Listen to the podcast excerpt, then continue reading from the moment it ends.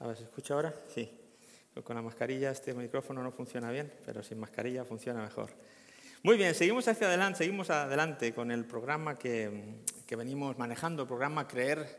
Eh, ahí lo tenemos, 30 lecciones, vamos ya cogiendo rumbo y, velocidad en el programa. Ya estamos en la semana, ¿qué? ¿Siete es hoy ya? Siete, ¿verdad? ¿Cuántos temas llevamos? A ver, recordarme, recordarme por dónde estamos porque yo me pierdo. estamos, han sido Dios, hemos hablado de Dios, Luego hemos visto a, Dios como alguien personal, Dios personal.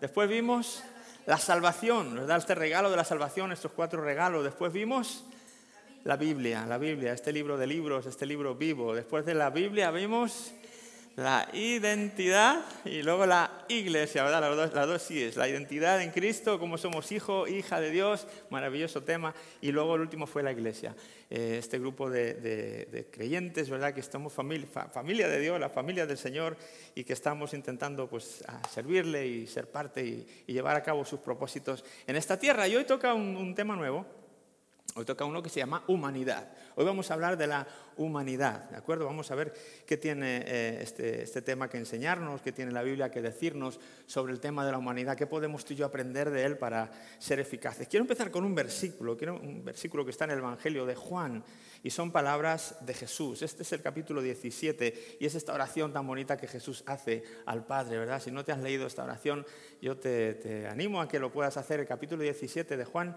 y veas esta oración tan preciosa que Jesús, una oración sentida que Jesús hace al Padre.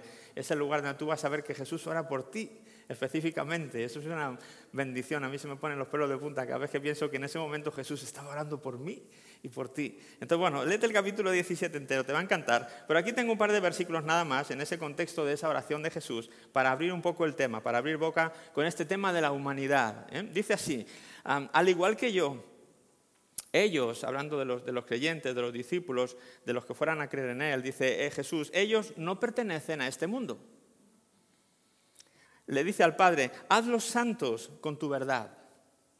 Enséñales tu palabra, la cual es verdad, ¿verdad? La Biblia, esa que vimos, la palabra de Dios, es la verdad, el camino, la verdad, la vida, es Jesús. Y el versículo 18 dice, así como tú me enviaste al mundo, dice Jesús que yo los envío al mundo. ¿De acuerdo? Así como tú ah, me enviaste al mundo, Padre, yo también los envío al mundo. O sea, nos envía a ti a mí al mundo. Vamos ahora, Señor, gracias por este este tema, Señor, que tenemos por delante. Te pedimos, Espíritu Santo, que abras nuestro entendimiento, que abras nuestro corazón eh, y podamos escuchar tu voz, y podamos escuchar tu palabra, y podamos ser retados, podamos ser eh, para ser transformados. Señor, que tu palabra una vez más, que es viva y eficaz, entre y penetre en lo más hondo de nuestro ser y podamos escuchar eh, no palabras de hombres, sino tu palabra, podemos escuchar no palabras de voces de hombres, sino tu voz, Señor, en esta tarde, que podamos en consecuencia obedecerte, Señor, y ver cómo nuestra vida sigue cambiando y se sigue transformando a tu imagen, Señor Jesús. Esa es nuestra meta, queremos ser cada día un poquito más como tú. Ayúdanos, Señor, y en esta tarde por tu palabra, Señor, creemos que avanzaremos un poquito más y te damos a ti siempre las gracias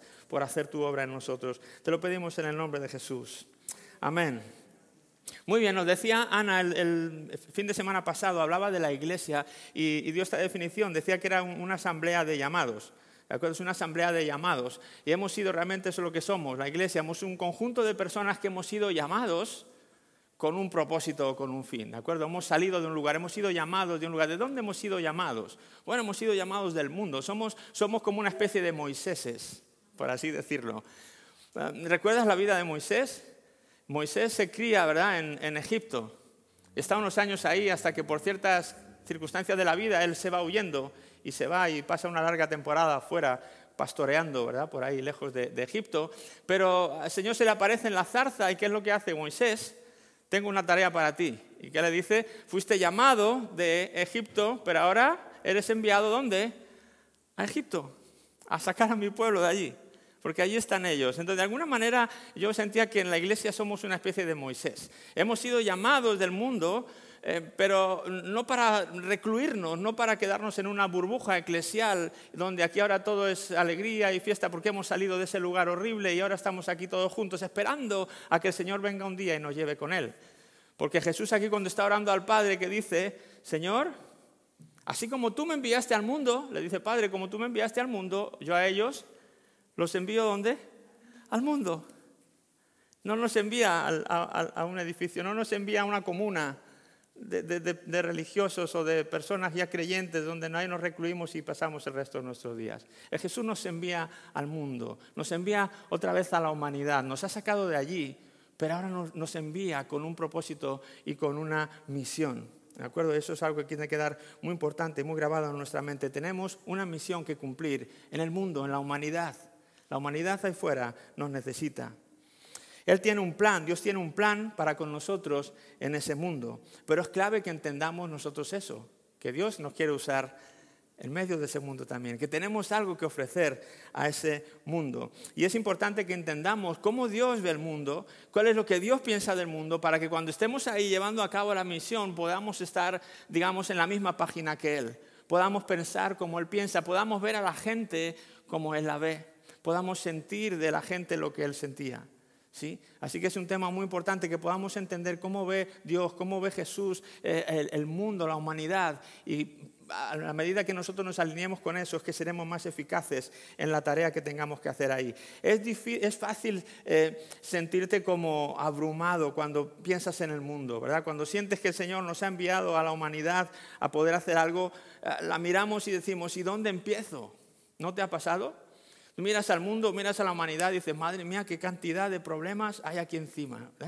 Te encuentras delincuencia, te encuentras violencia, te encuentras malos tratos, te encuentras hambre, te encuentras desigualdades, te encuentras un montón de, de necesidades como digo, abrumadoras, que a veces uno dice, pero ¿qué voy a hacer yo con tanta necesidad? Casi que mejor me voy y canto coritos ahí, ¿verdad? Con unas cuantas alabanzas y ah, la predicación y todo, y me olvido de tanta catástrofe y tanta dificultad, porque es tan grande la necesidad, que ¿qué puedo hacer yo como individuo? O ni siquiera como iglesia, ¿qué podemos hacer? Y aparte, pues son personas que tienen un estilo de vida muy diferente al nuestro, que no, que no eh, coincidimos, que, no, que chocamos, que qué difícil, ¿verdad? Y uno se abruma ante, ante, ante esa situación y, como digo, nos dan ganas de recluirnos. Pero no tenemos que olvidar que Jesús ora al Padre y le dice, Señor, así como tú me enviaste al mundo, yo los envío al mundo. En esa oración dice, no te pido que los saques del mundo, te pido que los guardes del mal. Pero nuestro hábitat debería ser el mundo. Está muy bien venir aquí, está muy bien aquí, llenamos el tanque y aquí como pueblo necesitamos estos tiempos, no me malentiendan.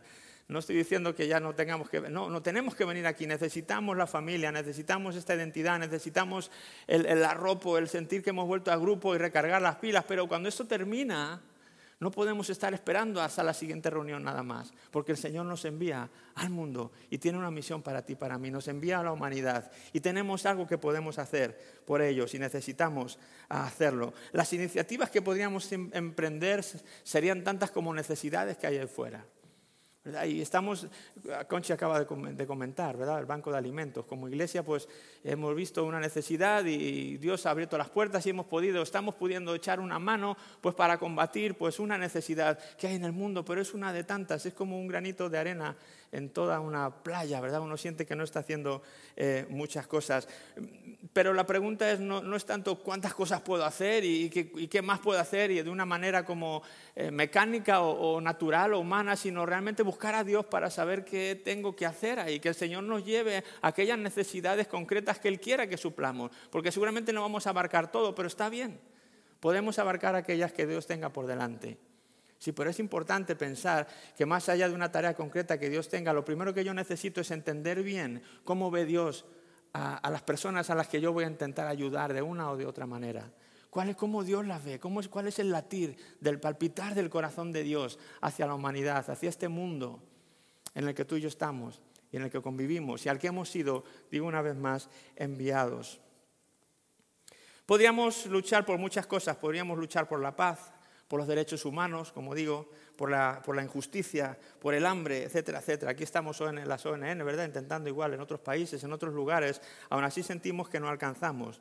Ahora mi pregunta es, eh, ¿lo que la humanidad necesita es eso realmente? ¿Lo que más necesita la humanidad es que la Iglesia acabe con todos sus problemas?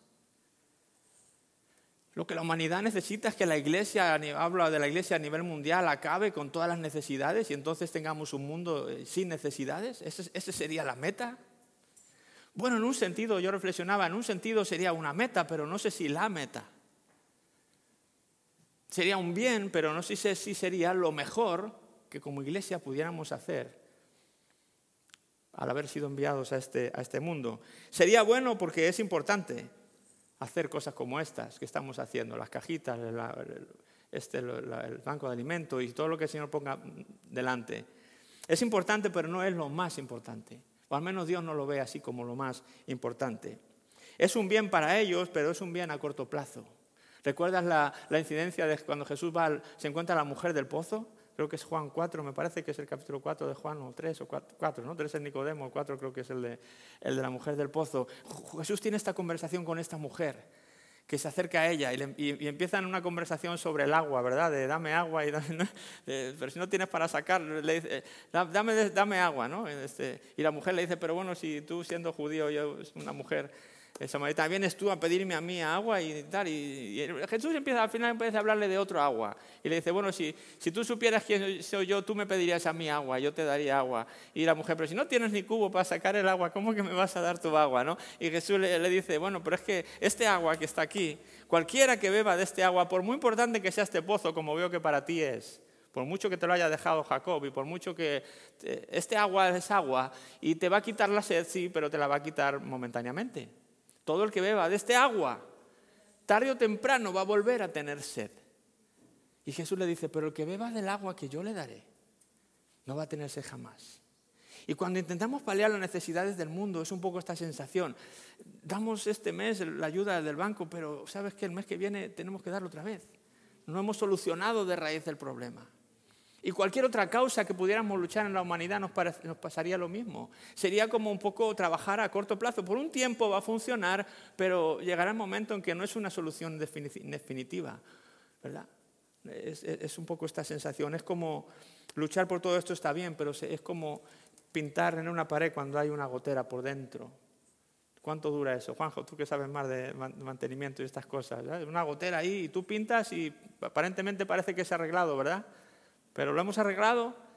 Bueno, sí, momentáneamente, por unos días o no sé, unas horas, depende cómo sea la gotera por dentro, parece que está arreglado, pero al rato eso va a volver a salir otra vez.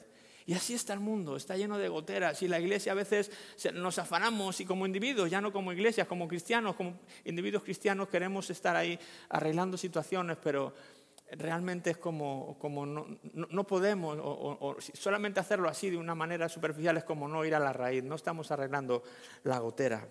Así que, ¿cómo ve Dios a la gente? ¿Cómo ve Dios a las masas de la humanidad? Todos estos miles de millones de personas que estamos habitando el planeta y que cada vez van en, en aumento y en aumento. Yo no sé esto eh, hasta cuándo vamos a llegar, ¿verdad? O hasta cuándo va a estar creciendo, hasta que Dios quiera, hasta que Él venga o, haga algo. Pero ya son muchos millones de personas los que habitan o habitamos este planeta. Pero ¿cómo ve Dios a toda esta, masa de, personas, de, seres humanos en todo el mundo? Quiero dejarte este versículo, también en el Evangelio de Juan, el capítulo 3, muy conocido, versículos 16 y 17. Muchos lo tenéis memorizado. En la nueva traducción viviente Em, normalmente este versículo se, habla del, contexto de, eh, pues para hablar a las personas de Jesús de, eh, en cuanto a su salvación, pero yo quiero hablarlo en este contexto de cómo Dios ve a la gente y a las masas de, esta humanidad, masas de gente en la humanidad. Lo tenemos ahí, dice, pues Dios amó tanto al mundo que dio a su Hijo a, único, a su único Hijo, para que todo el que crea en Él no se pierda, sino que tenga vida eterna. Dios no envió a su Hijo al mundo para condenar al mundo, sino para salvarlo por medio de Él. ¿Mm? Estos dos versículos. O sea, en base a estos versículos hay algunas conclusiones que yo saco. Primero es que el, latir del corazón de Dios hacia el mundo es amor. Dice que Dios amó tanto al mundo. ¿Sí? La apreciación que Dios hace de la humanidad entera es Dios ama. No está diciendo Dios amó tanto a la iglesia que dio a su hijo unigénito. Dios amó tanto al pueblo judío que Dios dio a su único hijo. Dios amó tanto a los españoles o a las mujeres o a los hombres. No está hablando de ningún grupo en concreto, está hablando de la humanidad, está hablando del mundo. Dice que Dios eh, ama, ama mucho, amó tanto al mundo. Lo que Dios siente por este mundo es amor. Y esto es muy importante que tú y yo lo entendamos. Lo que Dios siente por el mundo, por la humanidad, es amor. Y a lo mejor dices, ya, pues sí, ya lo sé, bueno, pero, pero yo te lo quiero recalcar en esta tarde, en esta noche. Dios siente amor por la humanidad. es lo que brota de Él hacia la humanidad. Dios amó tanto y dice, ¿pero y por qué? ¿Por qué ama Dios a esta humanidad? Bueno, eh, si el ser humano es malo, ¿no? Quizá tú dirás, si le dan la espalda, si muchos son ateos, y cuando vino su hijo lo mató, ¿cómo que Dios ama al mundo? ¿Por qué, este, ¿Por qué ama al ser humano? ¿Por qué ama a la humanidad? Y bueno, Dios ama a cada uno pues porque Él es el creador. Esa es la razón principal que a mí se me ocurre, que yo veo en las escrituras. Él es el creador de cada ser humano que pisa esta tierra. ¿Mm? Él es su creador. A últimas, Él es su hacedor. Y por eso los ama. No los ama porque. No los ama porque tienen, no los aman porque son, no los ama, los ama simplemente porque son criaturas suyas, porque Él los ha creado. No por lo que hacemos, no por lo que conseguimos, no por nuestro apellido, no por, olvídate de todo eso, no, Dios ama a todos los seres humanos, sean quien sean, como sean y estén donde estén. Los ama porque los creo. ¿Sí? Los ama porque los creo.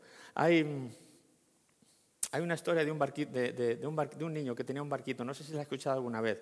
Era un, chico que un niño le gustaban mucho los, barcos y su su padre, lo llevaba al puerto todos casi todos los días para que pudiera ver los barcos. Y viendo el papá el amor que el niño tenía por los barcos, un día le decide, decide comprar todo un set de materiales para que el hijo pudiera construirse un barquito. Así que le dice, mira hijo, como veo que te gustan tanto los barcos, te compré todas estas maderas y las, las cuerdas y todo para que tú puedas construirte tu propio barco. ¿Qué te parece? Me encanta la idea Así que el niño se pone manos a la obra y construye su barquito con todo lo esmero, lo arma, lo pinta, le da su seña de identidad, lo deja ahí precioso, bonito. Era su barco, el niño creó su barco y estaba feliz con, el barquito. Y todos los días, cuando su papá le llevaba al puerto, se llevaba el barquito y lo echaba ahí al mar y lo dejaba navegar. Claro, tenía una cuerdita atada al barco y dejaba que el barco se fuera para allá y jugaba con él y lo volvía a traer y otra vez lo soltaba y, y el niño disfrutaba mientras veía los barcos grandes. Él veía, ahora estaba embelesado con su propio barco y jugaba y estaba así todos los días. Y el papá estaba, bueno, viendo la pasión de su niño por, por los barcos. Un día, estando allí en una, de esas veces que el niño soltó al barco y la cuerda, de repente pasaron un camión de bomberos y se armó un revuelo por ahí por el puerto, eh, cerca del puerto, una casa estaba ardiendo, el niño eso fascinado, pues que quería verlo más de cerca entonces no sabía qué hacer. Y bueno, pues decidió atar a su barquito ahí en el puerto, en, en un palito ahí, lo ató y fue con el papá y con el resto de la gente a ver los bomberos y el incendio. Ya cuando terminó, volvieron hacia ese lugar y cuando el niño fue a coger su barco, resulta que no estaba. Papá, no está mi barco, papá, no está mi barco. No, te preocupes, pues, ya lo encontraremos, ya lo buscaremos. Pasó un día, pasaron dos, pasaron las semanas y el niño no encontró el barco. Todos los días iba al puerto con el papá y nunca encontró el barco. El niño cabizbajo, el niño triste, el papá le dijo, bueno, pues te puedo comprar otro. Dijo, no, pero nunca será como mi barquito, ese era mío, yo lo creé, yo lo hice, yo lo pinté, era mi barco, yo no quiero otro barco, yo quiero el mío, yo quiero el que yo hice. Y bueno, así el niño apenado todos los días. Y un día de regreso a casa pasaron por una tienda de antigüedades. Y el niño miró y le dijo, papá, papá, ¿de qué? ¿Qué? Mira, mira, ahí está mi barco. Y entonces, pero ese es el tuyo, mírale, eh, yo le reconozco, yo lo hice, ahí está, mira los colores, mira la chapita que le, es el mío, ese es mi barco. Y el barco, pues obviamente tenía una etiqueta de su precio en esa tienda. Entonces entraron los dos y, hola, buenas, ¿qué se les ofrece? Dijo el tendero. Y bueno, pues veníamos porque mi hijo, pues tenía un barco y el niño, es que ese barco es mío, le dijo, ese barco lo hice yo. Y entonces el tendero lo estaba viendo y dice, bueno, pues, eh", dice, ¿cómo llegó a sus manos? Dice, pues, pues la verdad, a mí vino un pescador y me lo vendió. Vino un pescador con el barco, me lo, me lo dio a buen precio y yo pues se lo compré.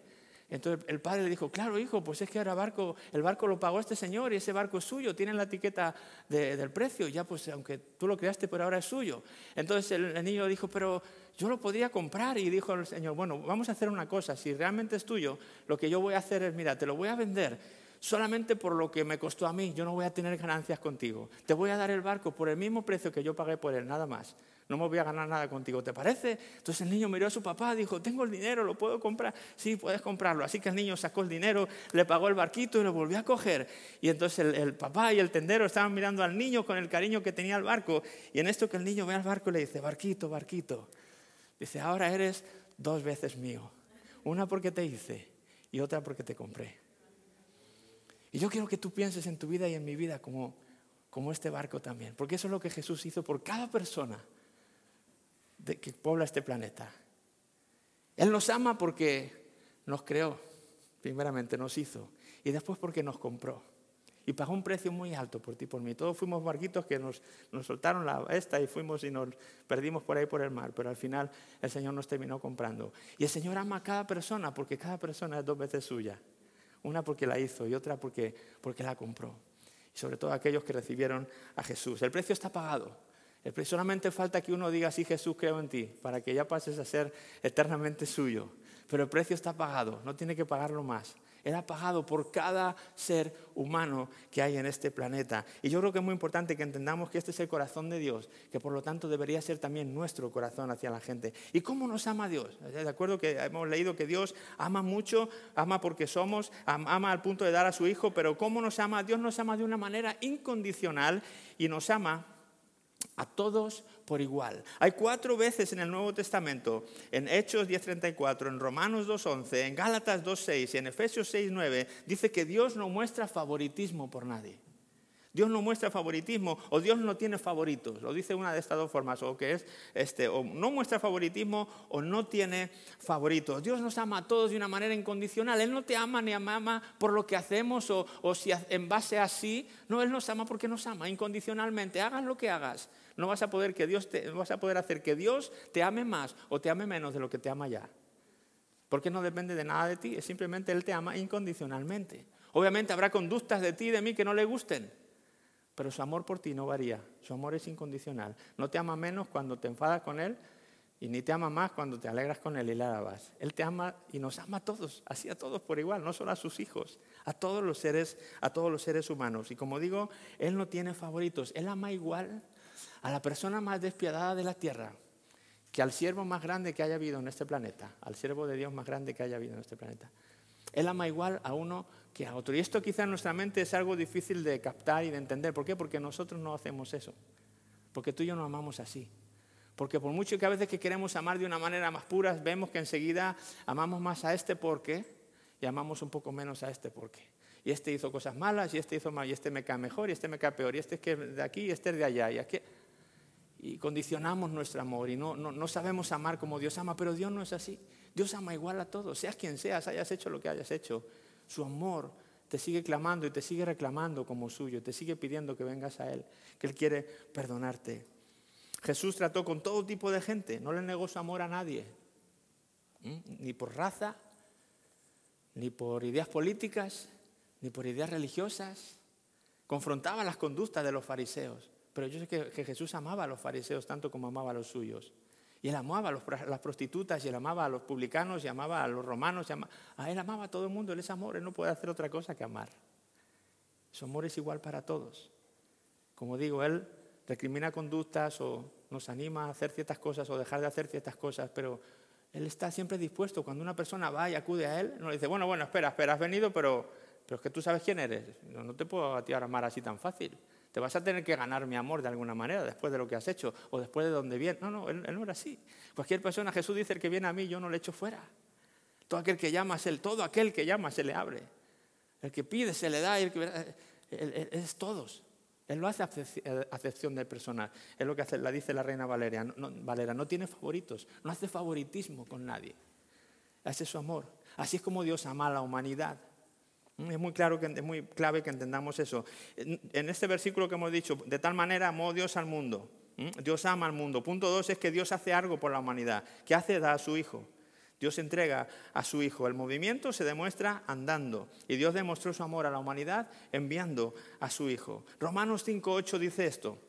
Pero Dios mostró el gran amor que nos tiene al enviar a Cristo a morir por nosotros cuando todavía éramos pecadores. Jesús no esperó a que fuéramos buenos para entonces amarnos. Cuando todavía éramos pecadores, cuando estábamos apartados de Él, cuando le habíamos dado la espalda, cuando estábamos en lo peor, dice, en ese momento, Él mostró el gran amor que nos tenía y envió a su Hijo. No le importó. Y como digo, pagó el precio independientemente de si tú lo vayas a aceptar o no. Él ya te ha amado, Él ya te ha pagado, Él ya ha dado el paso por ti y por mí. Eh, Dios hizo algo por la humanidad. No solamente se limitó a decir, Sí, sí, yo amo de una manera teórica, no, lo demostró, hizo algo por la humanidad.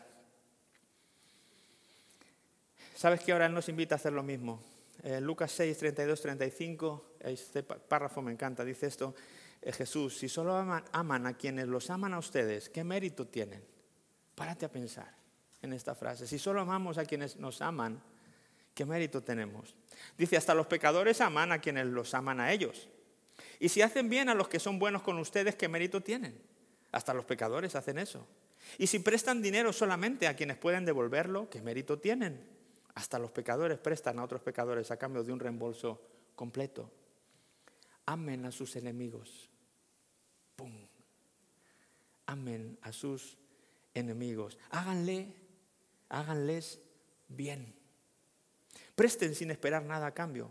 Entonces su recompensa del cielo será grande y se estarán comportando verdaderamente como hijos del Altísimo. Pues Él es bondadoso con los que son desagradecidos y perversos. ¿Te das cuenta? Claro que a Dios no le gusta eso, claro que Dios no quisiera esas conductas, pero Dios, Dios hace salir el sol sobre buenos y malos, justos e injustos. Dios no quita la lluvia a unos, él, él, hace llover para todos, sale el sol para todos. Él demuestra su buena intención y su amor para toda la humanidad, al margen de quien seas, al margen de lo que hayas hecho. Así es como Dios ve a cada persona. Dios ama a cada persona y Dios hace algo, extiende su mano a cada persona. No esperemos que las personas cambien para entonces hacerles bien. No esperemos que las personas hagan para entonces nosotros mostrarles amor. Tomemos la iniciativa, vayamos, hagamos algo por los demás así como están, así donde están. Abrámosle nuestros brazos, demostrémosles el amor de Dios, demostrémosle ese amor con acciones también. No solamente se lo digamos, demostrémoselos. Claro, no estoy diciendo que seamos permisivos, ¿verdad? Pero y habrá momentos en los que hay que decir, mira, esta conducta no. Pero sabes, a ti como persona, yo te amo porque Dios te ama, yo te acepto, yo no te voy a negar esto, no te voy a negar lo otro. Eso es lo que nos está hablando aquí. Amemos aún a nuestros enemigos, qué difícil es. Yo no sé a ti, a mí me queda mucho por recorrer todavía. Yo estoy aquí arriba y me quisiera estar ahí abajo contigo porque no hablo de esto desde el punto de vista de que yo ya esto ya lo tengo superado, ni mucho menos. No sé tú, pero yo siento que necesito crecer mucho en esta área en poder realmente comportarme, ver a la humanidad como Dios la ve y tratar a la humanidad como Él la trata. Y por último, de este versículo, Dios define cuál es la mayor necesidad de la humanidad. He dicho que había un montón de necesidades y que cuál sería quizá la más importante que habría que atajar. Bueno, Dios ha visto la mayor necesidad de este mundo, de esta humanidad, y la ha definido en estos mismos versículos, que da su Hijo unigénito para que todo aquel que en él cree, dice, no se pierda, sino que tenga vida eterna. Y luego dice, para salvarlo por medio de él. O sea, cuando Dios está viendo la humanidad, lo que está viendo es que la necesidad más imperiosa que la humanidad tiene no es que se arregle la injusticia social, no es que se arregle el hambre, no es que se arreglen todos los problemas que pueda haber en esta tierra todos los que son y, grandes e importantes que son, pero lo que Dios vio es que hay un, problema aún mayor que todos esos, y es que esta humanidad sin Jesús está perdida. ¿Sí? Hay una necesidad de que la humanidad sea rescatada, de que la humanidad sea salvada de algo que aquí lo define como pecado. Y esa es la, mayor necesidad que Dios ve en el mundo y la mayor necesidad que Dios quiso satisfacer y cumplir enviando a Jesús. No fue ninguna otra, por muy buenas que, que, fueran. Es la necesidad de que ninguno, como dice Romanos, ninguno está justificado delante de Dios. Todos hemos pecado, todos nos hemos desviado. No hay ni una persona sola justa que se salve delante de Dios. Todos tenemos una necesidad imperiosa y es la necesidad de Jesucristo, de aceptar a Jesucristo como el Salvador de nuestras vidas. Esa es la mayor necesidad que Dios, que como Dios contempla o que Dios contempla en la humanidad.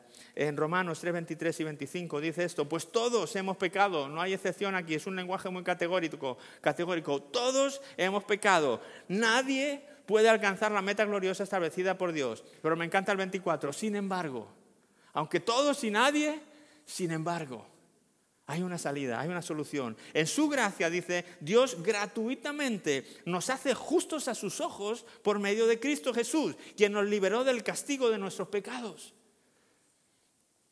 Pues Dios ofreció a Jesús como el sacrificio por el pecado. Las personas son declaradas justas a los ojos de Dios cuando creen que Jesús sacrificó su vida a derramar su sangre. Me encanta cómo dice este versículo, esta, esta versión, la nueva traducción viviente aquí. Dios ofreció a Jesús como el sacrificio por el pecado. Dice, las personas, cualquier persona, cualquier persona es declarada justa a los ojos de Dios cuando creen que Jesús sacrificó su vida al derramar su sangre. ¿Mm? Cualquier persona es declarada justa a ojos de Dios. Y esta es la mayor necesidad que Dios ha contemplado en la humanidad y que Dios quiere atajar en la humanidad. Después podemos ayudar con el hambre, con las cajitas, con las injusticias sociales, con la violencia de género, con todo lo que tú quieras. Y qué bueno es que podemos echar una mano en eso también. Y que Dios nos manda al mundo para, para también echar una mano en todo eso. Sí, no estoy diciendo que eso no sea importante y que no lo tengamos que atender. Claro que hay que atenderlo, pero la mayor necesidad que Dios está viendo en la humanidad es la necesidad de salvación, de que cada persona, cada persona sea salvada. Después vendrán lo demás. Eso es arreglar la gotera. Porque lo del hambre, lo de esto, pues todo eso vale para este mundo, pero después qué? Jesús habla de eso, ¿de qué te vale todo lo que consigas aquí si no te vas a llevar nada para allá? ¿De qué te va a valer todo lo que hagas aquí si no arreglas lo del después? Si no arreglas la eternidad. Esto sería temporal, sería como la gotera. Estamos arreglando algo, pero cuando cerramos los ojos, ¿qué pasa entonces? Cuando lo cerramos para siempre. Y a veces, como ya sabéis, muchas de las veces no llegamos a, donde creemos que nos vamos a imaginar. A veces pensamos que las personas ancianas son por las que vemos con nuestros ojos, pero a lo mejor hay aquí muchas personas más ancianas de lo que creemos que son. Si el Señor nos llama mañana, yo soy más anciano que nadie aquí. ¿No? Si yo mañana parto con el Señor, soy súper anciano, porque me queda un día de vida. Entonces eso de ser anciano o de ser joven es muy relativo. No sabemos realmente cuándo nos tenemos que ir.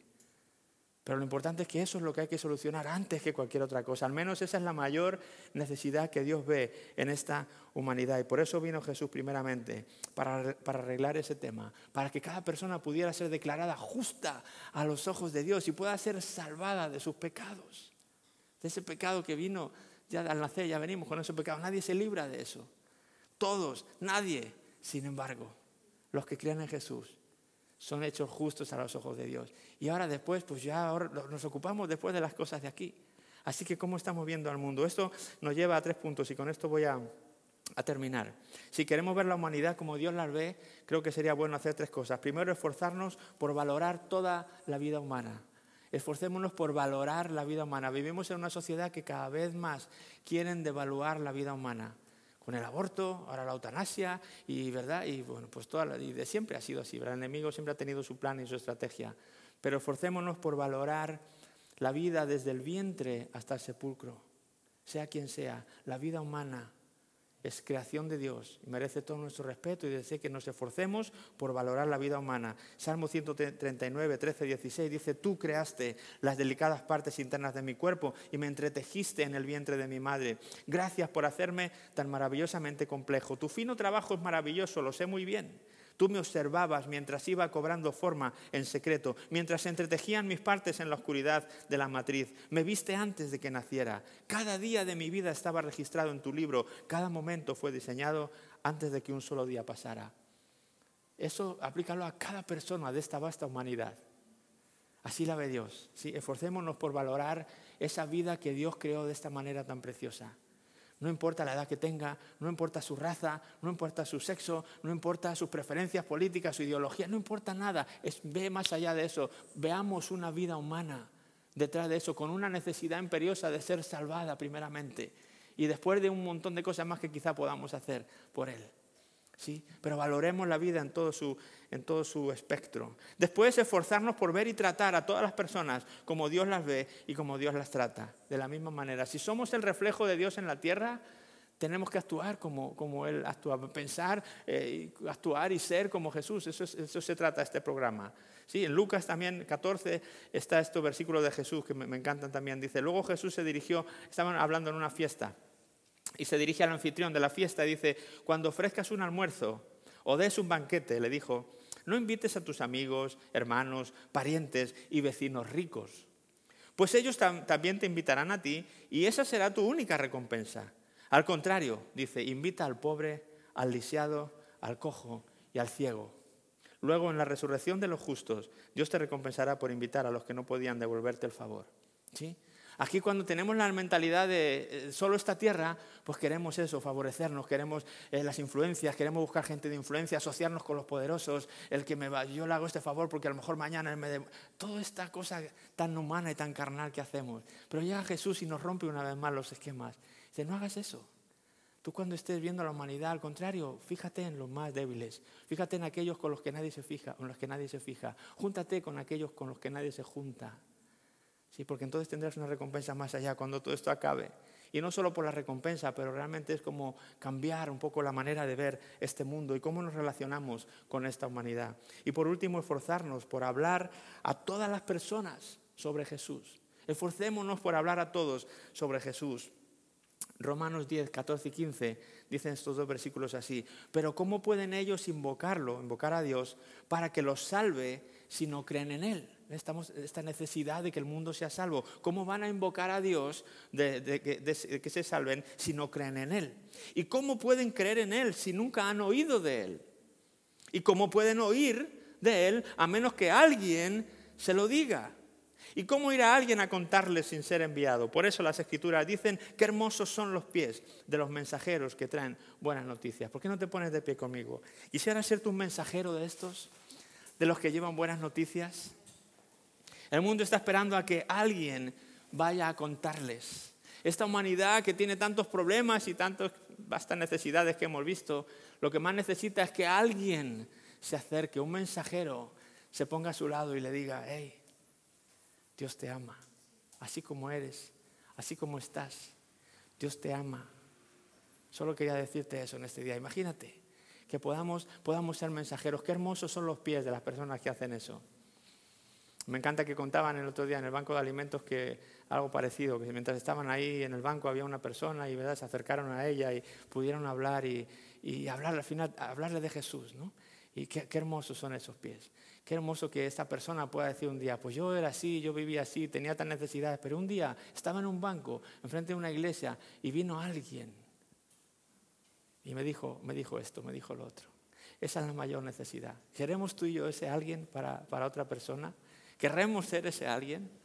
Eh, es una cadena, como vemos aquí, que, que tiene que empezar porque alguien vaya y les diga, y después cuando les digas, pues podrán conocer, y cuando conozcan, pues quizá pueden invocar, y si invocan van a ser salvos. Es una cadena, la salvación está en el último eslabón, pero esa cadena alguien la tiene que empezar.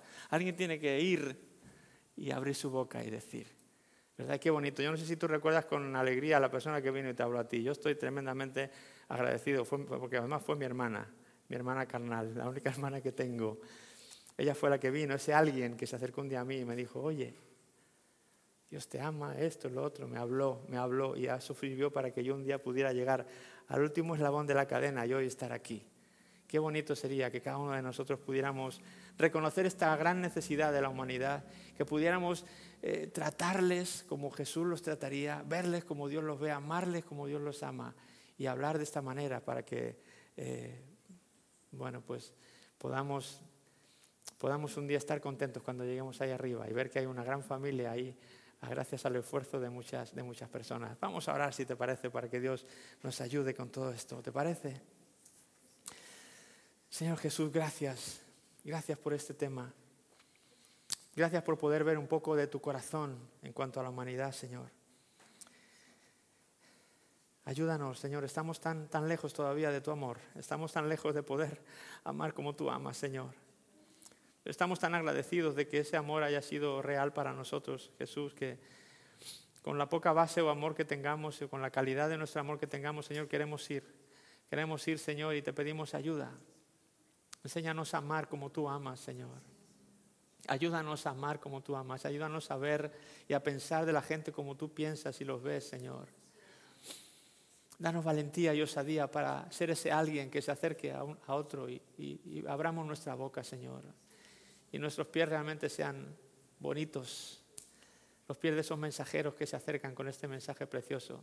Que también podamos dar agua, que también podamos dar pan, que también podamos ayudar de mil maneras, pero que entendamos que primeramente, Señor, primeramente hay esta gran necesidad de que te conozcan, Señor, de que su pecado no les alcance, Señor, de que cualquier persona, como hemos leído, que crea en Jesús, ya está, lo tiene hecho no hay más. Es así de fácil.